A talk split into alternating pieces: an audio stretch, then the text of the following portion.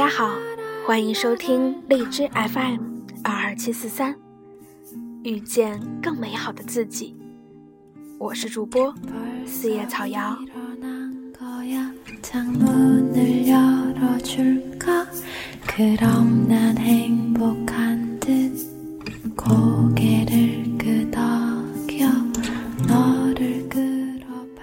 今天要跟大家分享的文章是来自惠子，我最多只能帮你三次。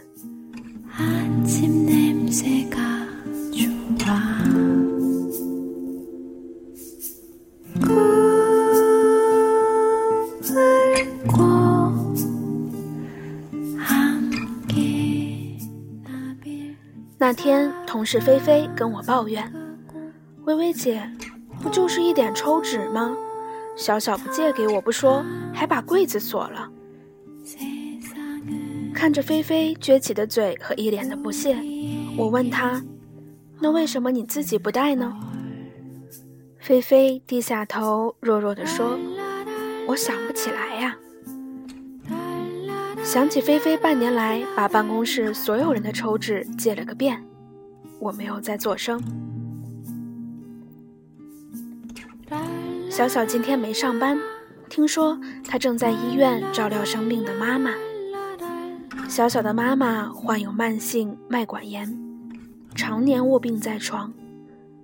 我记得第一次见到小小时，她的模样，一头如瀑的长发，皮肤吹弹可破，不爱笑，但眼神却是坚定的，丝毫不见犹豫。小小的与众不同，让我对他多了几分在意。之后的日子里，小小的确让我见识了他的特别。办公室安排了值日表，小小安排到了周三。坚持了一段时间之后，值日表很快就乱了，不是这个忘记了，就是那个有事情。但周三的时候。办公室总是整洁的，虽然小小的工作也很忙，而菲菲要么会忘记，要么需要别人提醒，才会胡乱打扫一下。一天，菲菲带客户去车间，走在路上的时候，忽然想起来客户要的质检报告没有打印，便打电话给小小，让他帮忙打印出来。小小接起电话说：“我这边有个邮件要回复，你问问别人吧。”不等菲菲回答，小小便挂断了电话。这件事之后，菲菲牢骚满腹，不是说小小做事只顾自己，就是抱怨小小自私。我想起那天，小小的确一直在安静的忙碌，但帮菲菲打印个文件能花多少时间呢？想到这里，我也不禁对小小有了些厌恶。有一天，菲菲和小小一同被安排去市外经贸委开会。第二天，菲菲睡过了头，等菲菲醒过来的时候，小小和司机已经走了。最后，菲菲不得不自己打车去了会场。回来的路上，因迟到被点名的菲菲埋怨小小早上没有给她打电话，叫她一起走。小小平静地说：“你自己没有闹铃吗？就算我给你打电话，你能赶得及上车吗？”大概对小小的怨气积聚已久，菲菲气鼓鼓地说：“那我让你帮我打印个文件怎么了？”小小咬咬嘴唇说。你已经不是第一次让我帮你打印文件了，你为什么不自己提前打印好？我最多只能帮你三次。掷地有声的一句，我最多只能帮你三次。第一次你说顺便，我帮你；第二次你说没空，我帮你；第三次你说很忙，我帮你。但之后。你就得靠自己了，因为这是世界上你可以生存的唯一方式了，没有人能永远帮你。我想起菲菲无数次的因为忘记网银密码让我帮她买车票、交费，我想起菲菲发来让我翻译的邮件，我想起她要我打印的一个个文件，想起我一遍遍的给她讲解那些自己去研究就能明白的产品知识，想起菲菲一年多来的零业绩，我也想起小小干净整洁的办公桌，越来越出色的业务能力，经理对她越来越多的看重。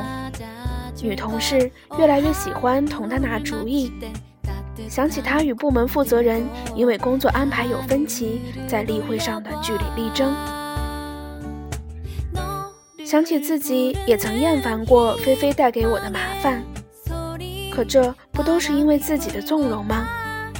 菲菲在我这里从来没有被拒绝过，所以他学会了依赖。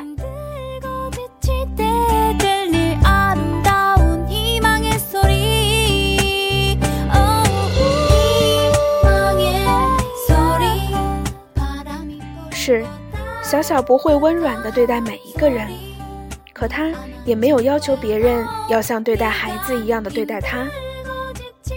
小小很少找人帮忙，除非工作上需要合作，因为小小的工作永远都是有备无患。他的生活也是多姿多彩，但却井井有条的。他从不会在办公室吃早餐。也不会蓬头垢面的来上班，更不会忙乱的找不到某个文件。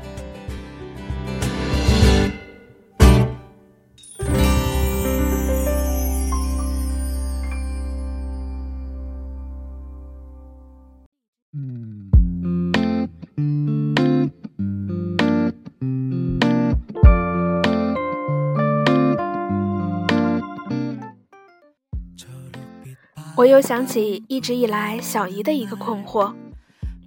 小姨的朋友圈有个姓丁的阿姨，他们家常年做生意，所以对孩子并没有很好的照顾。一来没有时间和精力，二来丁阿姨压根不是一个会细心照料孩子的人，尽管她生了三个孩子。丁阿姨嗓门很高，但从不听她呵斥过孩子。不是他脾气好，而是他的孩子都特别有眼力劲儿。放了学，如果丁叔叔或者丁阿姨做了饭，他们就安静吃饭；不做饭，他们就自己做。做完了就叫爸妈一起来吃。小姨提起孩子小时候上学，她早早起来给他们做早饭。丁阿姨很是诧异地说。我从来没有给他们做过饭，都是老大做的。没有饭就饿着肚子上完早自习回来自己做，还要多加个荷包蛋给我呢。小姨更是觉得不可思议，说：“哎，你怎么舍得？孩子那么小。”丁阿姨哈哈一笑：“小什么呀，老妹妹，八九岁就能做饭了，孩子哪能那么娇惯？”对此，小姨一直耿耿于怀，因为小姨一直觉得，那样的父母怎么可能有孝顺的孩子呢？可事实是，丁阿姨家的孩子不仅孝顺，而且都还特别出色。老大是个女孩，没有上学，但是嫁了一个家境极好的男人。他们是在那个姐姐进货的时候认识的。男人惊艳于她灵活的经商头脑和不俗的谈吐，很快展开了追求，并最终抱得美人归。老二也是女孩，考大学的时候，丁阿姨对她讲：“闺女，你只管好好学，考上考不上妈也不在意，考不上咱就做生意，考上了更好。”结果老二打着擦边球过了一本线。却幸运地被山东医科大学录取，最后还读了研究生。读研期间，他又开了自己的网店，同时遇到了心仪的男友。听小姨说，老二也会时不时的把室友聚在一起，一起吃个饭，或者带大家一起出去玩，跟舍友的关系非常融洽。老三是个男孩，也没有上学，便早早的出去打工了。男孩离家的时候，小姨还很难过，孩子这么小就要出去打工挣钱。倒是丁阿姨很是洒脱，觉得男孩子就该出去闯闯。没过两年，他们家老三就带回了女朋友，并结了婚。老三结婚那天，丁阿姨和丁叔叔的喜气洋洋，让小姨羡慕、嫉妒。彼时，小姨家的表弟珍珍二十七岁了，还没有工作，也没有女朋友。尽管从小到大，小姨一直对他很是疼爱，小到吃饭穿衣，大到交友择业，没有一样不用心照料、关注，甚至控制。只是表弟却始终没有找到一份适合的工作，要么嫌累，要么嫌赚钱少。最后，居然心甘情愿地窝在家里啃老。小姨一直认为，心狠、自私的父母培养不出孝顺的好孩子。但细心观察这个世界，会发现，那些有责任和担当的孩子，大都有一个没有爱心的爸爸或妈妈。无论出于无心还是有意。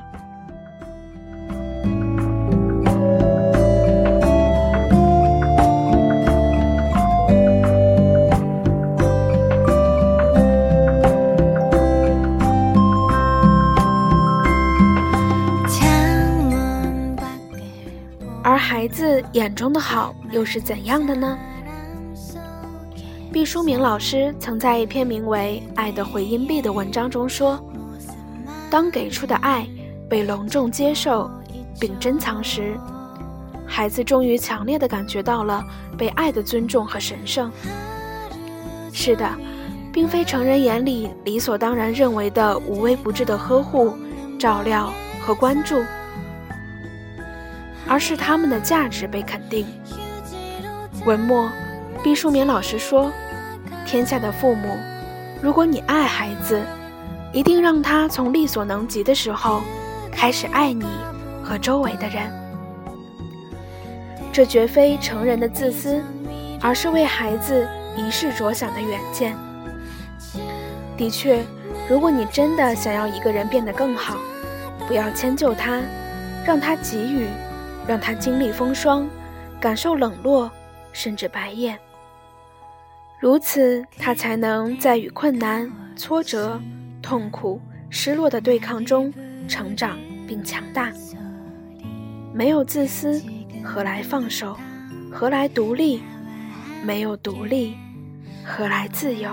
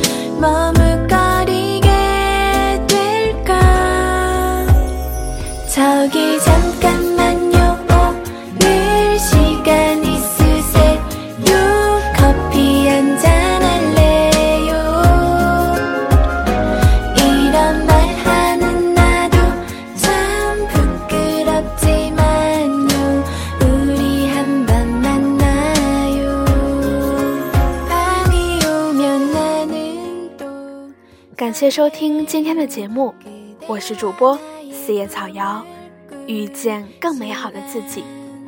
如果你喜欢我的节目，请继续关注。如果你想知道节目的背景音乐以及文字，可以关注新浪微博“电台遇见更美好的自己”，以及微信公众号“遇见更美好的自己”，里面有每期节目的歌单以及文字。今天的节目就是这样啦，祝各位晚安。